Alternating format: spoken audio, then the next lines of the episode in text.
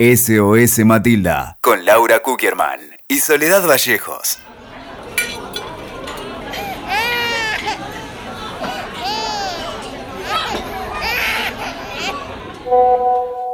Hola, tenemos un problema muy urgente.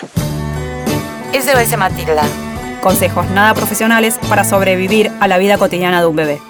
Matilda es una nena de un año y medio, muy linda, muy simpática, muy amable, pero también fuente de inquietudes y preguntas inquietantes que nunca se terminan. Matilda es todas las nenas y todos los nenes, porque donde hay un bebé, hay adultos que tienen que aprender a sobrevivir a un mundo nuevo. ¿Qué pasó? Hola, hola. Mira, decidí hacerte caso y me vine a comer afuera con la nenita para tratar de recuperar mi vida, como bien me dijiste.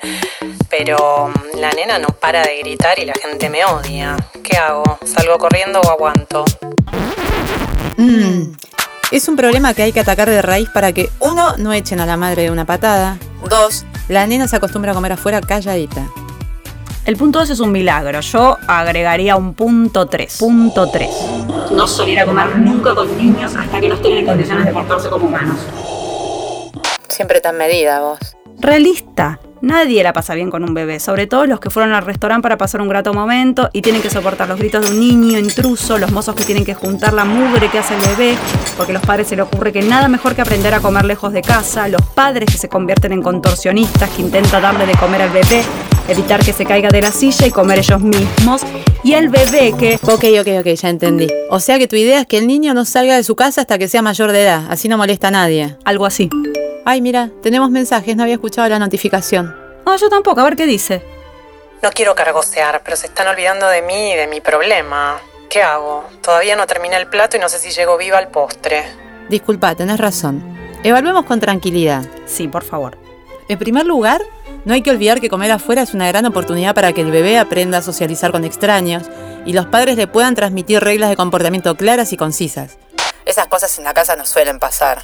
Claro, se entiende, somos seres sociales, no vivimos solos en una cueva y hay que salir al mundo. Está muy bien. Y eso, eh, señor, sí, usted, disculpe, pero ¿es necesario traer a criar al chico en un restaurante mientras otros solo queremos comer en paz? ¡Viva Herodes! También es un gran momento para que el bebé conozca gustos nuevos. No pueden hacer eso en la casa de la abuela. Seguro que a la bobe o a la nona le encanta cocinarle cositas ricas al bebito. Bueno, hay que ser un poco más receptiva con los niños. Yo los quiero mucho, pero lejos mío en el restaurante.